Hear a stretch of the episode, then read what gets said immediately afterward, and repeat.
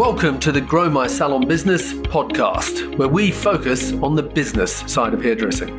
I'm your host, Anthony Whitaker, and I'll be talking to thought leaders in the hairdressing industry, discussing insightful, provocative, and inspiring ideas that matter. So get ready to learn, get ready to be challenged, get ready to be inspired, and most importantly, get ready to grow your salon business. Hello, and welcome to today's episode of the Grow My Salon Business podcast. I'm your host, Anthony Whitaker, and it's great to have you here with us today. And don't forget to subscribe and leave a rating and review on Apple Podcasts. So let's get straight on with today's show. I believe that at any one time, there are only a small handful of people in our industry who really influence hairdressing all over the world. I've been fortunate enough to have had the opportunity to interview some of them on the podcast. And I always relish the opportunity to find out what it is that separates their ability from others. I don't have a definitive answer, except to say that it's definitely not about how many Instagram followers they have, or who they socialize with, or where they live, or went to school. And it's not just about what they do with their hands, although that's obviously important. But what really separates them is how they think, how they think about fashion, about art, about people, about creativity, about culture, about collaboration, and how they channel all of that into their work. My guest on today's podcast is Eugene Souleiman, who really is, without doubt, one of the very top session hairdressers in the world. Eugene is that rare breed of hairdresser who really is an artist. As much as he genuinely dislikes being called that, his work inspires other editorial stylists and salon hairdressers alike the world over. And along with two or three other people, he is at the very top of the pile. Today's podcast is the first of a two part series. In these two podcast episodes with Eugene, we'll discuss his journey into hair, transitioning from being a salon to an editorial hairdresser, the importance of humility and being open to new ideas, how to nurture and develop creativity in others, and what it's really like to be one of the most in demand session hairdressers in the world, and lots more. So, without further ado, welcome to the show, Eugene Souleiman. Well, thank you, Anthony. Thank you for having me. Thank you for uh, for being here. I've, I've, I've wanted to have this conversation for a long time, so uh, I'm I'm really uh, looking forward to the next hour and a bit. So I've got so much to ask you. Um, so I'm going to jump straight in because I know time's you know always of the essence, and uh, I want to put everything into context and sort of start with that obvious question, sure. which is to start at the beginning of your career, and really just to to to sort of um, ask you how did you get into hair? Why hairdressing? What was your journey into that? I mean, uh, I'll, I'll start very briefly from the beginning. Right, uh, I was never very good at school. I was never uh, academic. Uh, everything I excelled in that gave me great enjoyment was kind of art based. You know, it was you know my art class, uh, and that was pretty much it. You know, uh, so I I wasn't the best student in the world, and I never gravitated towards anything that uh, I would class would set me up for life in a real job. I was always always a creative, always a dreamer. Having said that, uh, I managed um, to to actually get into Goldsmiths College. Uh, I don't know how I got through my exams, but I managed to get into Goldsmiths College uh, and started to do a foundation course in art, uh, which is a course which kind of it is pretty much uh, gives you everything, you know, like drawing, painting, sculpture, conceptual art, the whole the whole bit. So you find your feet, decide where you you want to go.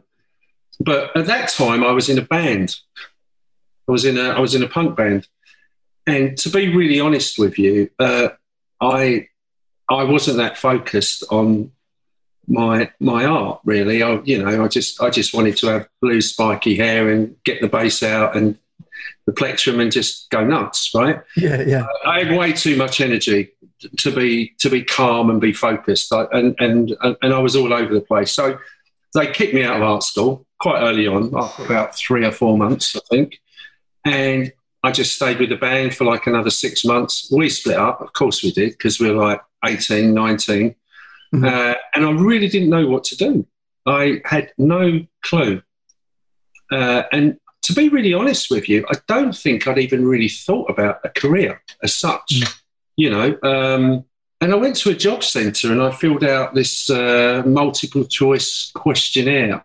And the lady said to me, You'd make a really good hairdresser. and I said, What? yeah. Uh, I, I, really didn't want to be a hairdresser. I hadn't even thought about it as a job. Yeah. Uh, yeah. and I said, Oh, okay. And then she explained to me what the career entailed. And, you know, there are a couple of ways of going about it. You could either go to college and get a city and guilds, um, or you can be an apprenticeship. You could do an apprenticeship for three years and you do a day release at a college, right? And um, I said, Oh, don't want a job. So I, I went to college uh, to study hairdressing, uh, cosmetology, barbering, and wig making. As a, as a full time course? As a full time course, okay, which that's a... I have to say, uh, looking back at, at what that course taught me, it, it's it, it's really been invaluable. Yeah, I'll bet.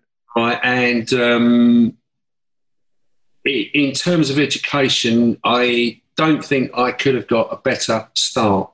Yeah. Like yeah. you, you learn everything finger waves, pin curls, setting, blow drying, cutting, barbering, beard trimming, shaving, yeah. uh, doing nails, facial. Like you, you just learn everything. You, uh, you, even made a wig, like a whole hand knotted wig. Uh, do they still do that? Do they still have a course like that? Yeah, I think, I think they do. I think the London College of Fashion does. Um. You know, uh, so so that's what I did, um, and I got got my city and guilds in those three areas, and yeah. uh, I applied for a job in a barber shop uh, in a hotel, in the Grosvenor House Hotel and the Churchill Hotels. There was a, a young man called Edward. Yeah. It was a little bit like Trumpers, you know. It was, yeah, yeah, yeah. You, you know, like Edward Heath used to go in there to get his hair cut. Lots of politicians, and at that time, I was kind of walking around in like you know Vivienne Westwood clothing, and I had like one side of my head was like shaved, and I had this asymmetric kind of bob that yeah. was burgundy and black underneath with a black stripe in front. Right. So you down well. We're of the same age, right? So you'll understand what I'm saying. Yeah. I was, I was, a, what would you call it? A new romantic or a club? Yeah. Uh, and the manageress, she was a, a, a, really lovely woman called Sylvia Latimer, who I've totally lost contact with, and I should get back in contact with her just said, "Huge, what are you doing? like, why are you working here?" And I was like, oh, "I don't know." you, you, know, li- literally, I had no no clue. Mm. Do you know you need to work somewhere where there's like you know like young people, there's a lot of energy, you know, ideas. You, you know, like look, you're nuts. Like this is too. This isn't you. You shouldn't be working in a in a place like this look, I've made you an appointment to get your hair cut by someone called Trevor Sorbie. uh, and, and I want you to ask him for a job. And I said, all right then. So I went to the salon. Unfortunately, Trevor wasn't available, but his manager was who cut my hair. Uh, and I got talking to John, and he and I just said, you know, I'd really like a job. And he said, well, we're, we're interviewing for, you know, like, um, you know, first year uh, first year operatives, which means you'll be an assistant for a X amount of time, maybe a year, and uh, then you'll get on the floor.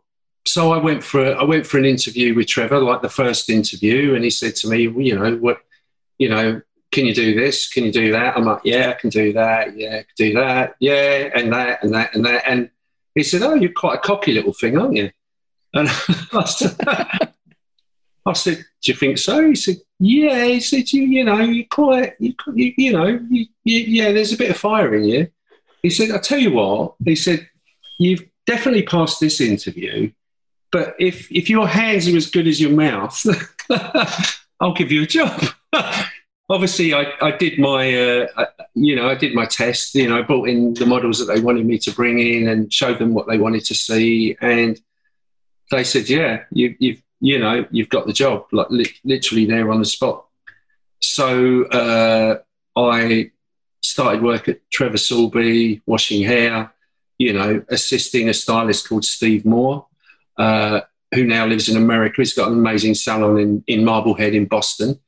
Uh, and after about four or five months, I became Trevor's junior. And I, I think I was probably the worst junior he ever had. I mean, he would, he would tell you if you ever speak to him about it.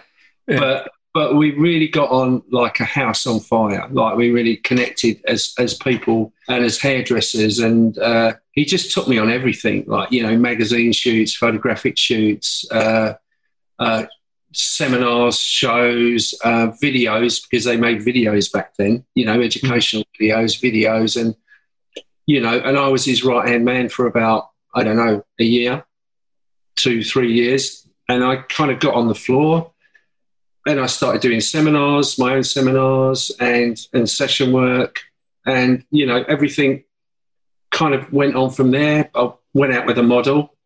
Uh, she introduced me to loads of people that were that were working at ID in the Face magazine, and nothing. I, I guess nothing for me has ever really been planned. Mm.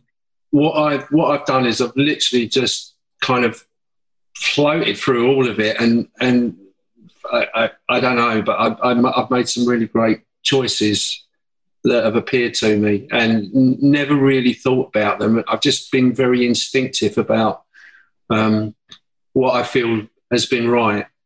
So was and, never and a... hasn't let me down so far, which is great. Right. So, so it was never a conscious decision that you, no, you no, because you were never. in the salon for a long time, weren't you? You were in Trevor Sorbie's salon for yeah, what, I, ten I, years? Know, Oh, more, more. Uh, and and when I started doing session work, I would always go in there for like a couple of days, you know, uh, just to. I love being in a salon, to be really honest with you, and and I I think um, coming from such a great place as Trevor's. Mm. Um, and it, it just had like the most amazing environment to it. There were like incredible people working there. There were other session hairdressers that used to come in and do a Saturday, or mm. you know, it was like one big kind of family.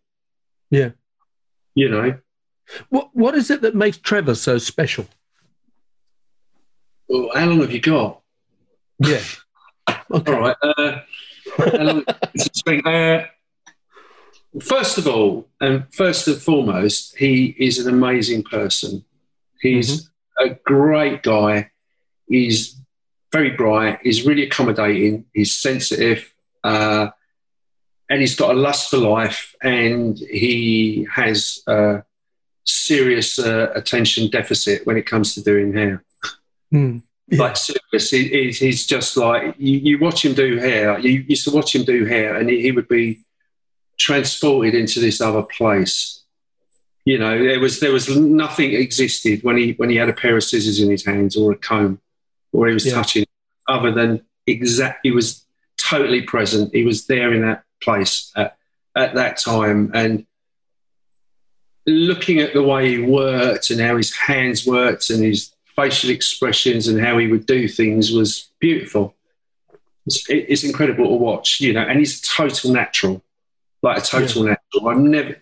He doesn't struggle. You can you can when you look at that man do hair, you can just feel the love of the craft. It, it's, mm. it's really very magical to look at.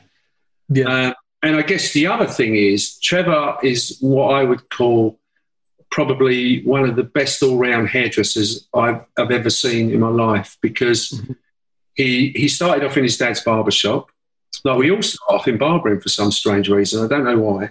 Yeah, uh, started off in his dad's barber shop in Glasgow, uh, and then he came down to London and he worked at Sassoons. Hmm. He was an art director at Sassoons for a number of years, uh, and then he decided that he wanted to broaden his horizon in terms of hair, and he worked for Leonard, who was a hairdresser and at that point in, in England, there were two schools of hairdressing. There was Leonard and there was Sassoons. Mm-hmm. Right? There were the hair cutters and the hairdressers. And Trevor learned how to dress hair. Not only could he cut hair in it, you know, precisely like Mark, someone like Mark, he could also dress hair like someone like Aldo Coppola or Leonard, you know. Yeah. You know, he could Marcel wave, he could set hair, he could put hair up, he could braid hair, he could do everything.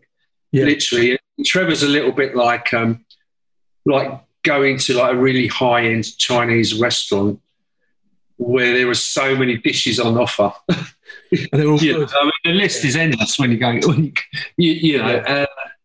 Uh, uh, and what he did teach me, right, was he, he taught me that there are um, there are no boundaries. The only boundaries that exist, right, in hairdressing are the boundaries you create.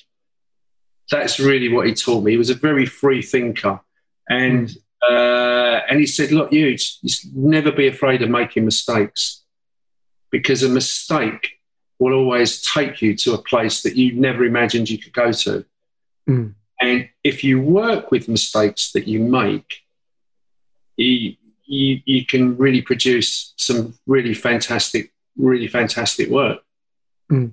You know, so, I mean, he kind of taught me that um, to kind of think of hair in, I wouldn't say a more spiritual way, Mm. but he would say, you know, when you look at a head of hair and you look at a person, you get a feeling for them and a vision for them, and ideas come from them. And you need to be aware that that person is your inspiration. And you need to feed off of that person and nurture the way you feel and reproduce something from a hair point, from a hair perspective for them that's just for them. Yeah. You know, You, you, tou- you touched on the barbering thing, and you're right. There's a lot of great hairdressers in this industry who started out their journey in a barbershop. What, Mhm. what is it about that foundation that you get from barbering that stands you in such good stead further down the line? Uh, I think the sense of proportion. Uh, I think the shape of a head, how to work with a three three dimensional surface that changes shape, Yeah. um, growth patterns. Okay. You know, I think you look at, you look at when I look at barbering, I would say like barbering is the equivalent to tailoring for a head. Mm-hmm. Yeah, good analogy. So you, you, you're, you're in the salon as a stylist there for 10, 12, 15 years, whatever. What, what was it that made you let the salon go? What, what was it that made you transition? Was it a moment in time where you thought, okay, no more salon work, just full into editorial now?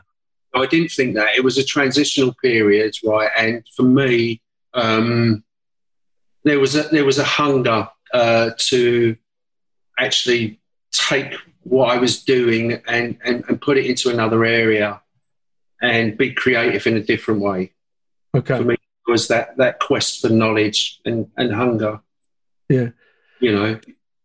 And bear in mind as well, you know, like a lot of the people that I was hanging out with in those days were in fashion because it was a really fashionable salon to go in. You know, like Yeah. loads of musicians, like Grace Jones used to come in there. Like you, you know, like I mean, so so so for me, I was kind of like, I've always been into music, always from that, and and and I saw. I saw a connection between um, between art, music, fashion, and hairdressing. Okay.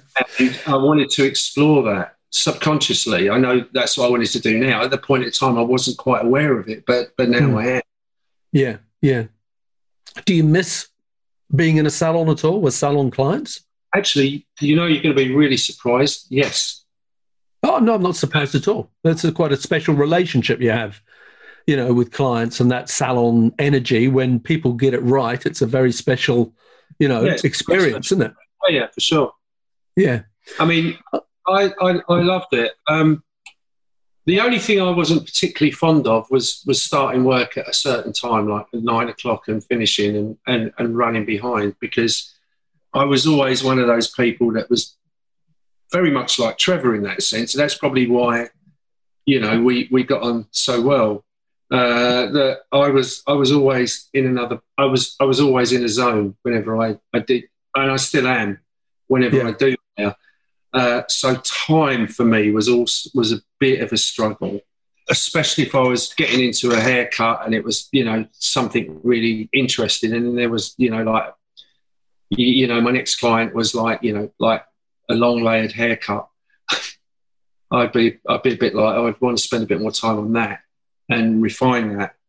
And I think that's where the kind of the the barbering, my love for barbering has has, has come in, came in. You know, precision, sharpness, shape.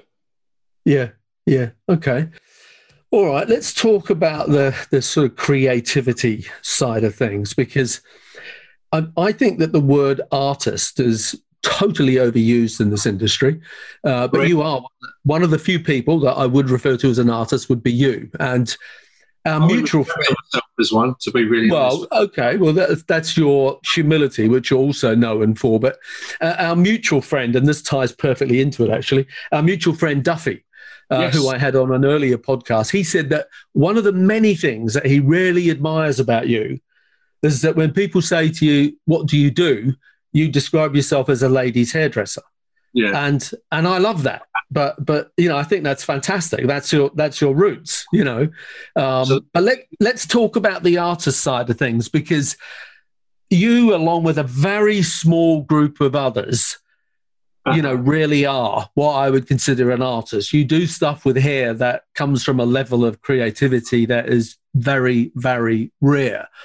So, um, how do you how does that how do you develop that how do you develop that in yourself and how do you develop it in other people? Because i know that you're responsible for other people on your team. So so what is the key to to developing that artistic that creative side of yourself or other people?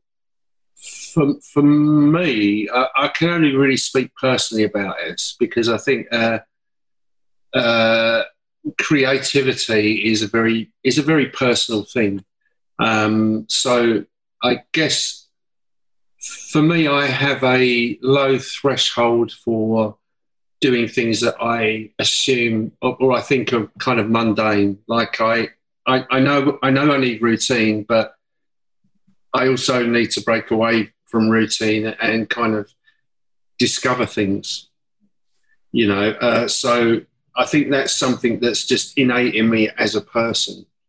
Um, and I guess as as I've gotten older or I've grown, um, what I've what I've done is I've I've become a a, a good listener, um, and I love listening to people that are good at what they do or great at what they do. Whether it's uh, you know an architect, whether it's a, a chef, whether it's an artist, you know, sculptor, whatever whatever. I, I, love listening to people and I love listening to their kind of um, creative insights. I find them really, really stimulating. And in a strange kind of way, I see myself as a student. I don't see myself as a master, as an artist, as a creative. Uh, I see myself being on a journey creatively. Um, and I'm very lucky, really very lucky to to have uh, a, a, a great set of friends that work in uh, different creative um, forms. You know, like I've, I've, got a friend who's kind of like who's a DJ. Um, you know, and he's, he's an absolute genius. Uh, and you know, we were out about 10 years ago and he said, Oh, I just really want to know what that track is. And then a week later, he came back to me and he said, I've got this idea. And I said, Oh, yeah, what's that? He said, Because he's, he's a bit of a techno kind of whiz kid. He said, I've got this idea. Wouldn't it be amazing, right? Is if you could go to a club or a bar or a restaurant, right, and you heard a particular piece of music, and on your phone, right, your phone could listen to that piece of music, right, and tell you what that song was. Right. And I said, Yeah, that would be amazing, Noah. And a year and a half down the line, he he invented Shazam. Amazing. With one of his friends. And I just thought, I just thought, that's just like fantastic. I mean, like amazing. I mean, he's driving like you know, like Formula One cars now. That's all he all he does and plays music, and he teaches young kids how to DJ and yeah. you know, he does really good work. You know, so so for me, it, it's really creativity. I think is everywhere. Right. I think the the most important thing is to be aware that creativity is everywhere, and not to be too specific uh, about looking for it. It's really about enjoying it and enjoying that moment. And those ideas, those concepts that you kind of experience, they'll end up in your work. You don't need to um, be specific about taking an idea from somewhere and, and using it. I, I don't. You know, I just live my life and ideas come to me, you know, uh, all the time, you know. Uh, so, so, so for me, I just think it's like, I think it's the way you're made Mm. Or, or, for me, it is. You know, it's just it's just the way I'm made. I think everyone is creative, and I think a lot of people are a little too serious and they don't play enough. Okay. You know, and I think playing with hair and looking at hair from a different perspective, taking into account, you, you know, what someone else does in another medium is really interesting. I mean, for me, like one of my major sources of, uh, of inspiration is uh, is a chef called Heston Blumenthal. Do you know him? Oh, yeah. yeah, yeah, I know. Yeah, yeah. I think is absolutely incredible. Yeah, he's a genius. I really, I really love his take on work. How it's mm. how it's emotional, uh, it's intellectual, it's based on the senses. I, I mean, I'm I mean, absolute genius. Mm. Absolute genius. And and if you've ever ate any of his food, you'll you'll say he's a genius. Yeah, definitely. Because it's, it's everything. It's like the presentation of the food, uh, the the environment you're in, how it's cooked, the combinations. I mean, I mean, absolutely mind blowing. Like yeah. literally mind blowing. You know, and and then I can look at say something like um, like a Mark Rothko painting. I don't know if you've ever been to the Tate Gallery. Yeah, yeah, right? yeah. There's a little room in the Tate which is sadly gone, and there's four paintings that are huge and red, and it's all blocked off. And you know, um, someone will you, you, go in there, right, and you just look at these paintings, and you can feel this vibration of energy. Like you, I, I can feel it. I can hear a humming. Like the colours make a sound. Mm. To, to me, uh, and a lot of people like Nick. Nick Nick's very much like me. He's a really good mate, Mr. Nick Irwin. Mm. Uh, and I think Rothko is probably one of his favourite painters, and he's certainly one of one of mine. And, and uh, you know, uh, I think you can look at something like that with an open mind, a creative mind, and and get something from it. Someone in there, right, that's kind of very close, will just go, "Oh, it's a piece of it's a red painting."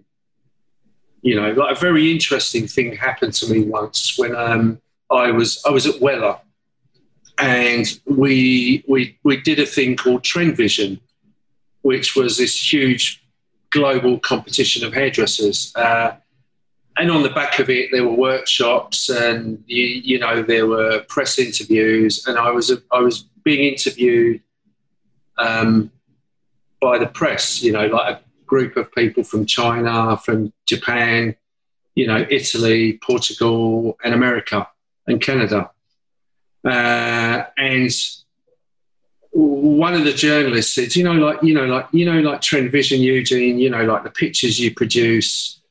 You know, I was I was talking to one of my friends who's a really big salon owner, and he doesn't understand them. He doesn't understand the pictures. He doesn't see what they can bring to his business.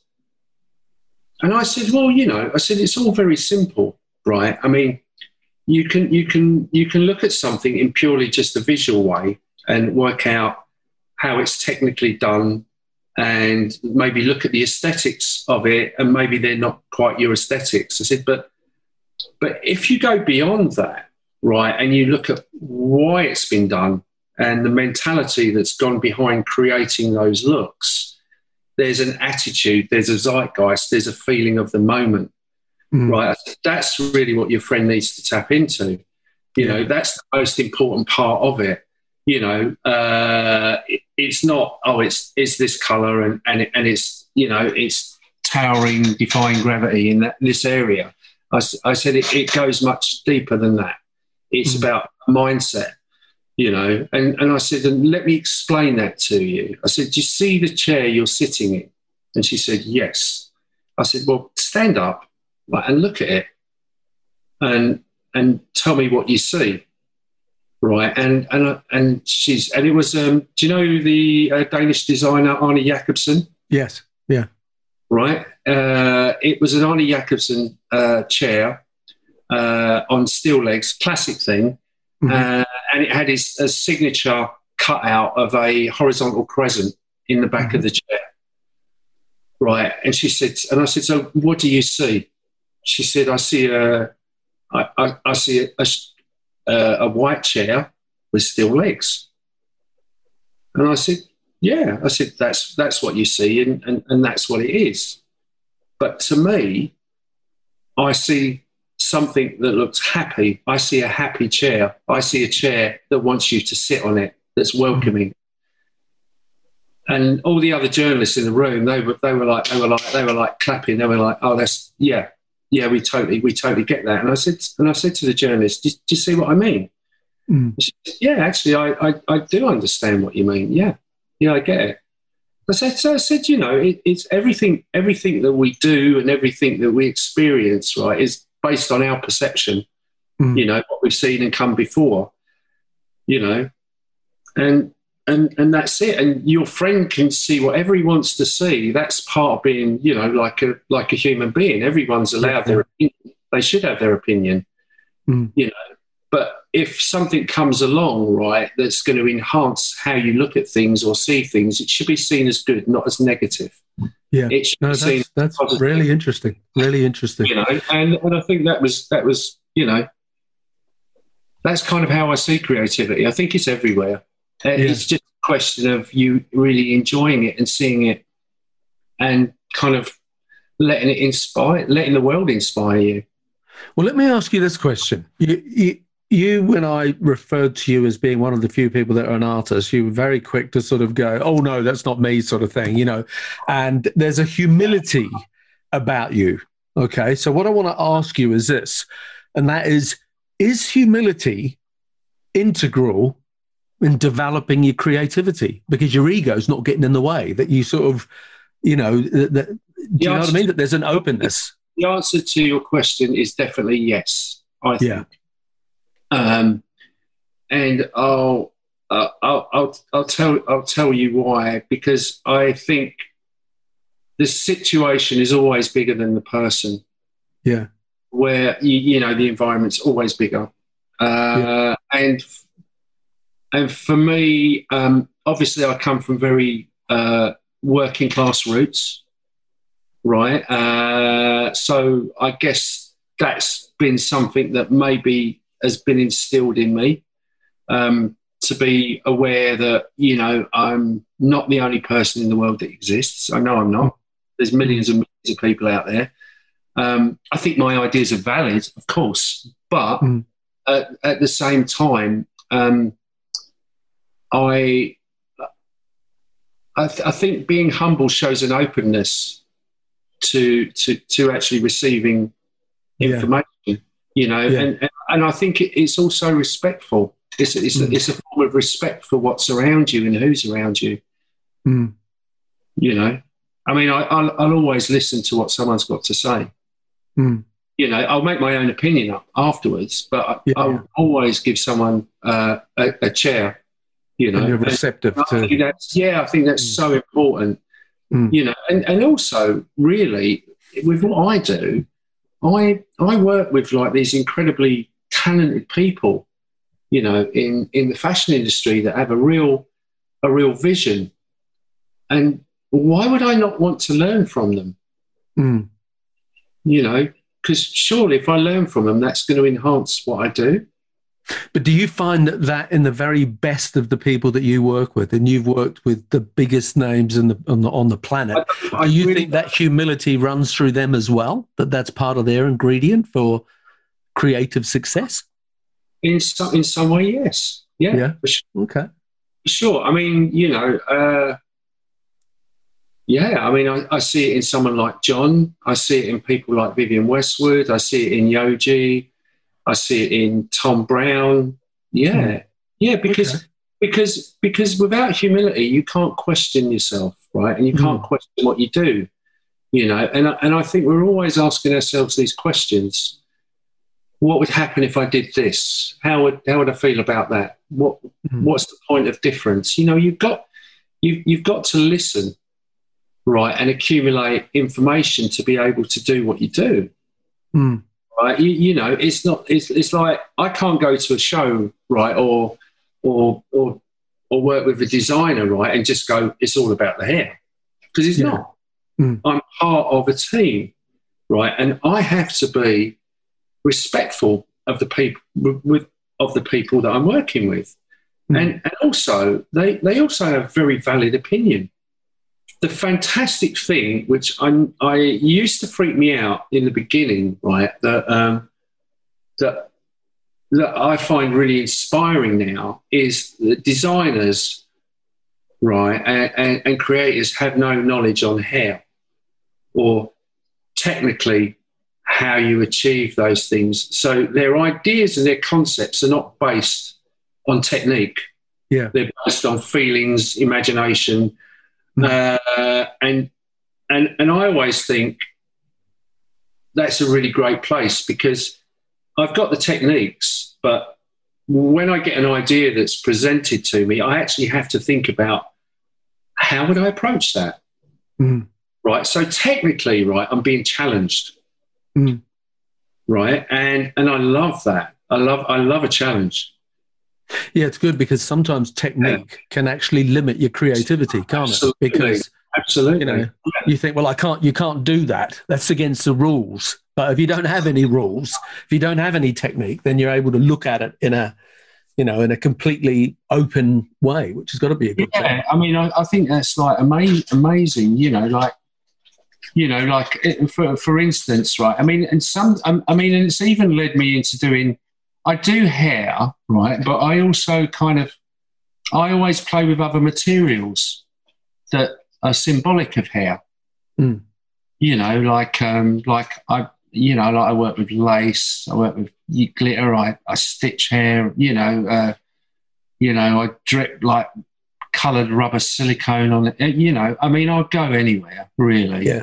yeah. With, or or or I'll, you know, drip candle on hair until it becomes a whole wig of like drips. I mean, mm. you know, so I, am really concerned with the kind of relationship um, of uh, of how you can create an emotion or a a, a feeling or or movement on a head, hmm. right? Mm. Uh, I use a lot of feathers, you know. So I mean, so so for me, I, I don't think there's anywhere that I wouldn't go with hair. You know, I think hair is a material, right, that should be really enjoyed and, and, and played with and, and pushed. And I love doing that. I love taking something uh, uh, uh, and evolving it to something else and just keep keep pushing that concept until it implodes. And then I'm just like totally sick of it. Mm. And then I've got the hunger to do something else. Yeah. You know, and, and I think working with people that I work with, they kind of they they they really help with that because they're far thinkers. They're not you know narrow minded. Yeah. So so when it comes to that word artist again, the way you talk, the way you've just been talking the last five minutes, it's right. like, well, if that's not an artist, what the hell is? So so what uh, you know? How do you define an artist? Uh, I would say they're a communicator. isn't that what you do? Like they're a person that, yeah, in, in some in some respects, right? But but the other the other my my other point is it's on a person. Yeah, and and to me they're the most important thing. Um, I could be an artist, yes. Okay. For sure you know, I could I I could cover a, a room with like hand knotted hair from a, a, wig and create fields of hair and and shapes and patterns and lengths and textures and yes, I could. Yeah, I could totally do that. Maybe I will do one day. I'm not quite ready for that. At the moment, but Okay. But- that is that is that, that's a possibility. Yes. yeah. Okay. You know. Is um, I, I know you've lived in I know you live in London at the moment, and this is home where you were born. Uh, but also know you've lived in in uh, the United States, and you've even lived in Melbourne in Australia. Yeah. Uh, what I wanted to ask you about is how does where you live influence your creativity? That's a really good question, actually. Um, I think for me, uh, every place has a, this might sound a little unusual, every place has a rhythm, right? You know, like if you go to the countryside, you know, and you, you, you know, you live in a field, everything's like much slower, much calmer, uh, and you get time to think.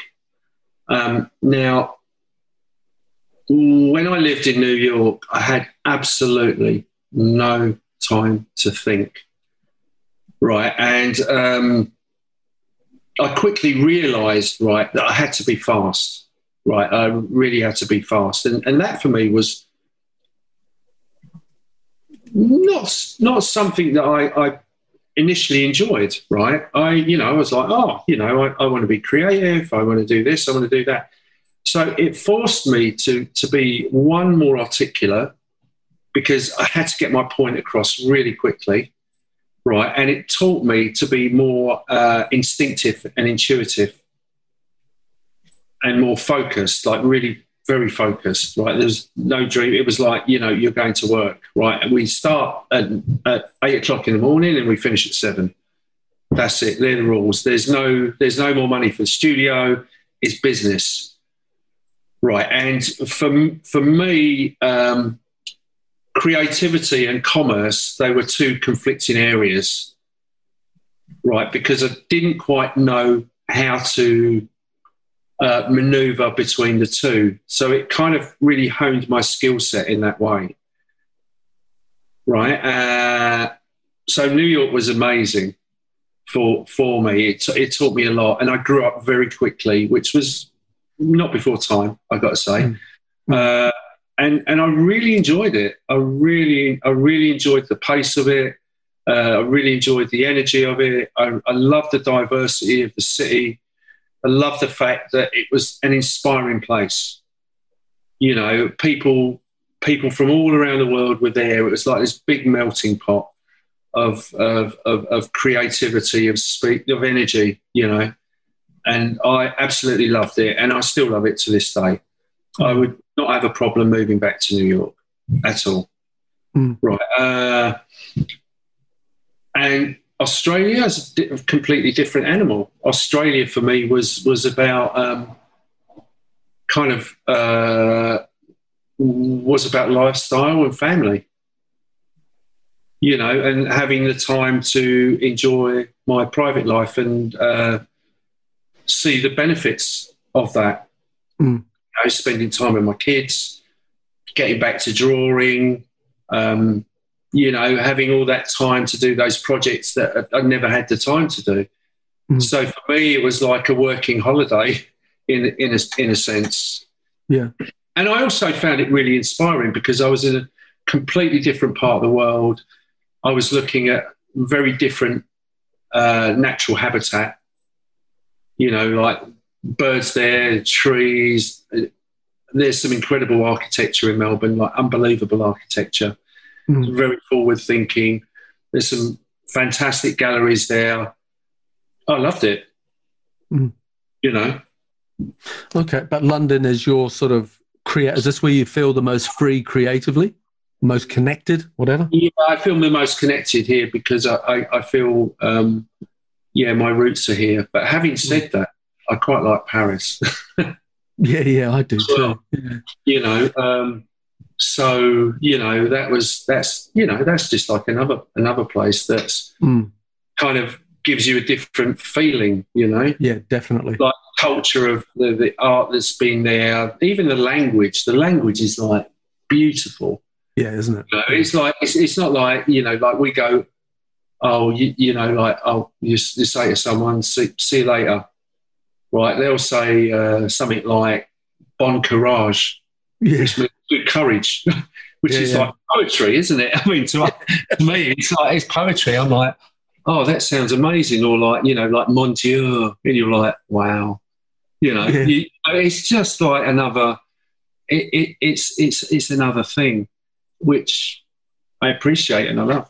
You know. Yeah, I know. My my daughter lived there for a while last year, and uh, right. I got to spend a bit of time there. And it's a beautiful city, beautiful country, beautiful language different beauty aesthetic. You know, I often wish as a hairdresser in the 80s, I always toyed with the idea of going to work and live there for a bit. And it's one of the regrets that I didn't because you do learn to appreciate and understand a different beauty aesthetic. Um, sure. And it would have only made me, you know, more complete. But um, let's get, let's get back to you. You threw in a, a, a, few names before, and you just used the the Christian names of people. Uh, John was one of them. I'm assuming you're talking John Galliano, and then Yohji, and there's only one Yohji. Uh, so you know that would be Yohji Yamamoto. Um, I know you work a lot with Yohji Yamamoto. Uh, what do you take from the designer? Because both those guys, Galliano, Yamamoto, they're just in they're just they're geniuses of what they do. So to work in the proximity and to have the conversations that you have with them must just be a phenomenal experience. Talk to us about that. Okay. Um, Yohji, there's not really a lot you could say about him. He's an abs- he's, I, I know the word legend, right, has, has kind of been used, or maybe overused, but mm for the bottom of my heart, he, he, he he's an absolute legend. The guy, like he, he, he really is. Uh, for Yohji, um, he was the first person that ever booked me to do a Paris show. Okay, and I'm still doing these shows, which is mm-hmm. unbelievable.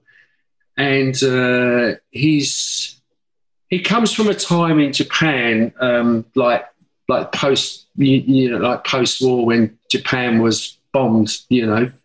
Uh, so uh, the environment that he grew up in was like very quite quite stark, quite black, um, very mysterious. You, you, you, know, you know what I mean. There was a different kind of vibe mm. to, to Japan at that time.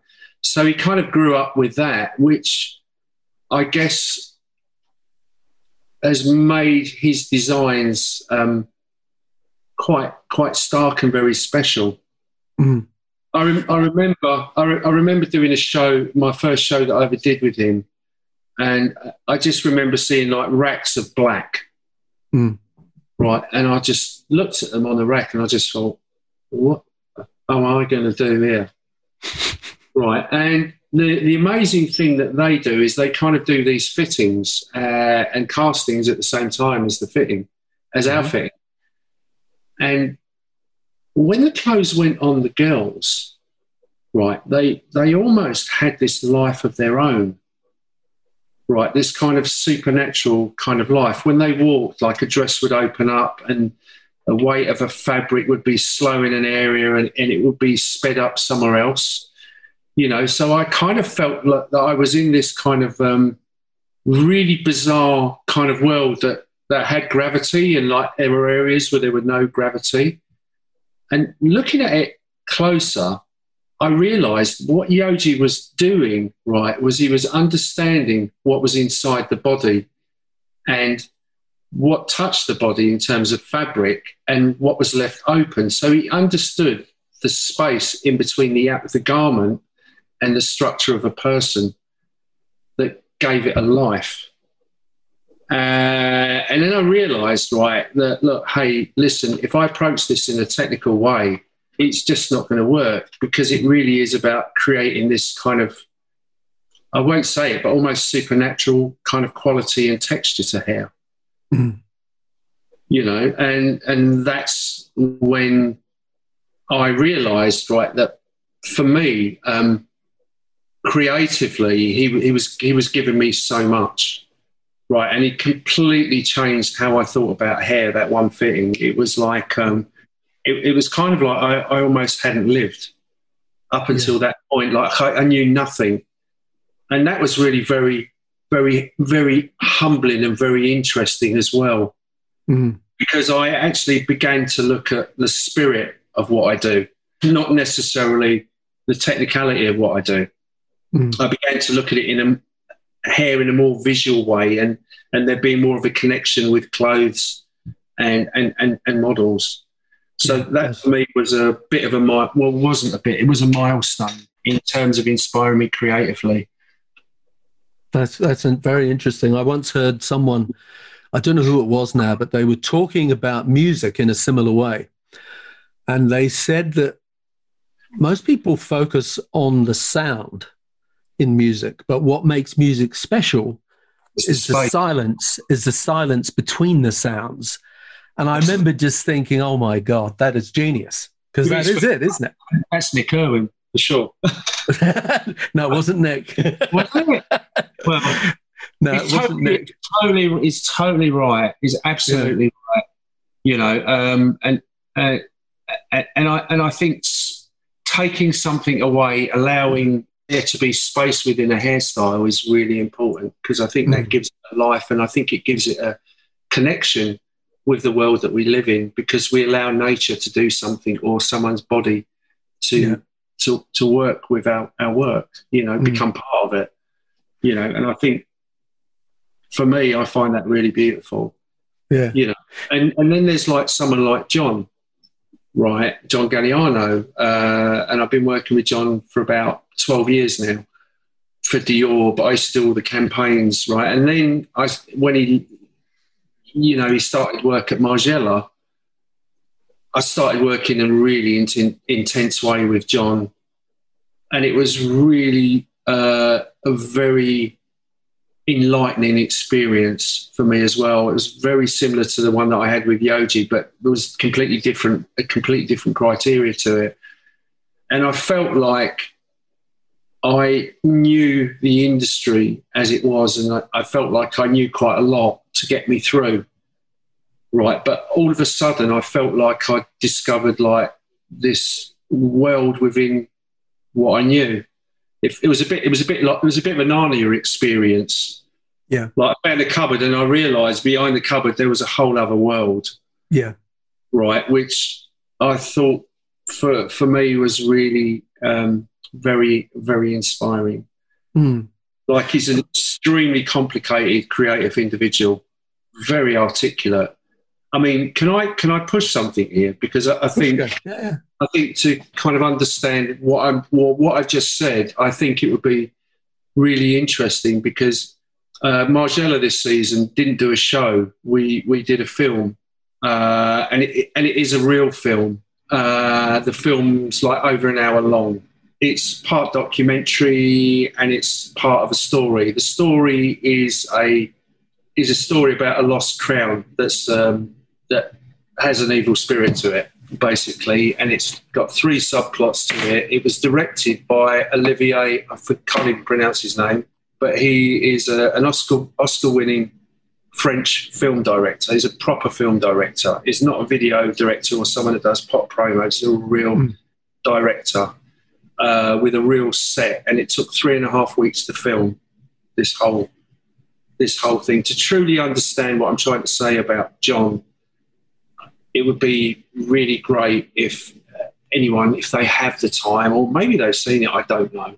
But uh, if they if they go to YouTube uh, or the Margiela website, there'll be a link on it, and the film is called a folk tale, a folk horror tale, uh, okay. and it's, it's, absolutely amazing. It's uh, it, it's really taken what we do in our industry to not even a whole other level. It's just a completely different.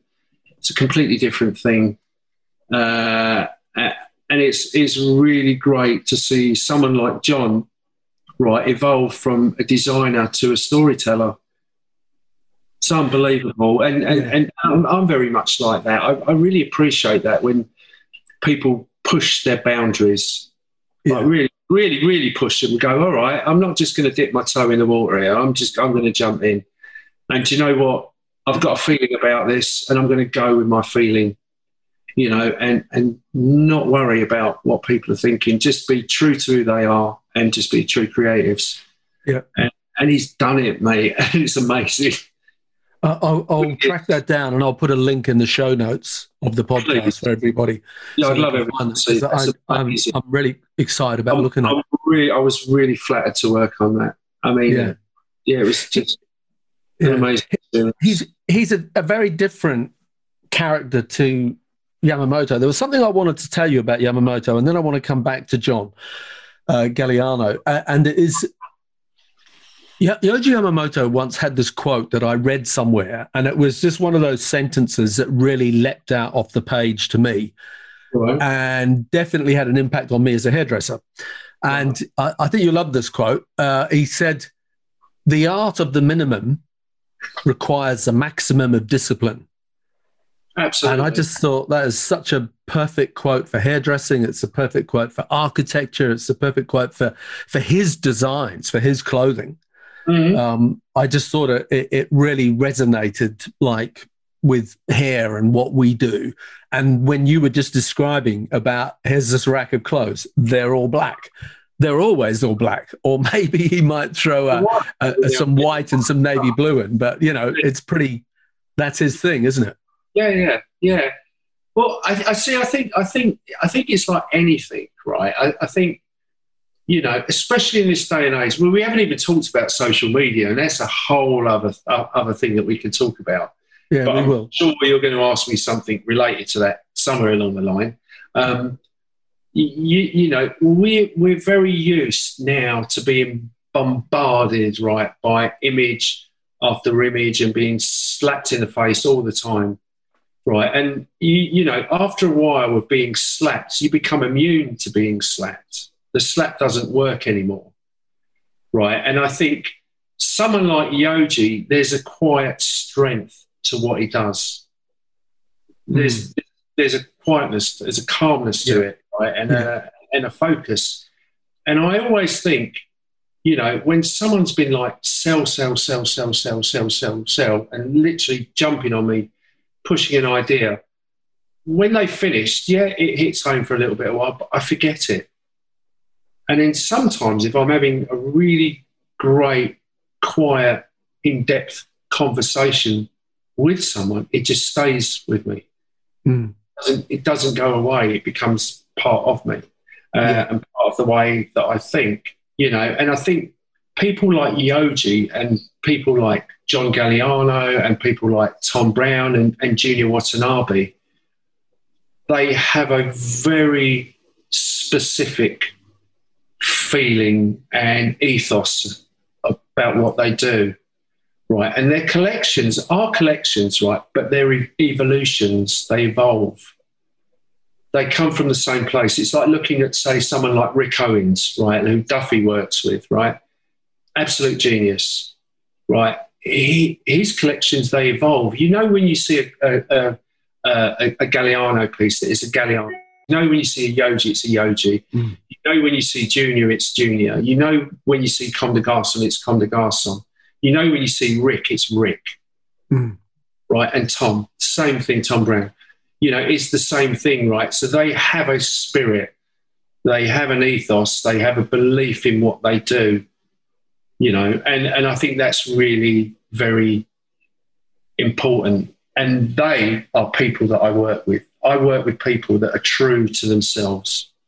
Yeah. I don't yeah. work with people that are just flipping everywhere, or, you, you know, like after the new trend. Well, I hate to tell you, but that's the end of part one of today's podcast. I hope you're enjoying this interview with Eugene as much as I am. He really is that rare breed of hairdresser whose creativity and humility is an inspiration. So make sure you check out his Instagram at Eugene Souleiman and also the movie with John Galliano for Maison Margiela. And don't forget to join us next week for part two of this podcast with Eugene Souleiman. Until then, take care. Thank you for listening to today's podcast. If you'd like to connect with us, you'll find us at growmysalonbusiness.com or on Facebook and Instagram at growmysalonbusiness. And if you enjoyed tuning into our podcast, make sure that you subscribe, like, and share it with your friends. Until next time, this is Anthony Whitaker wishing you continued success.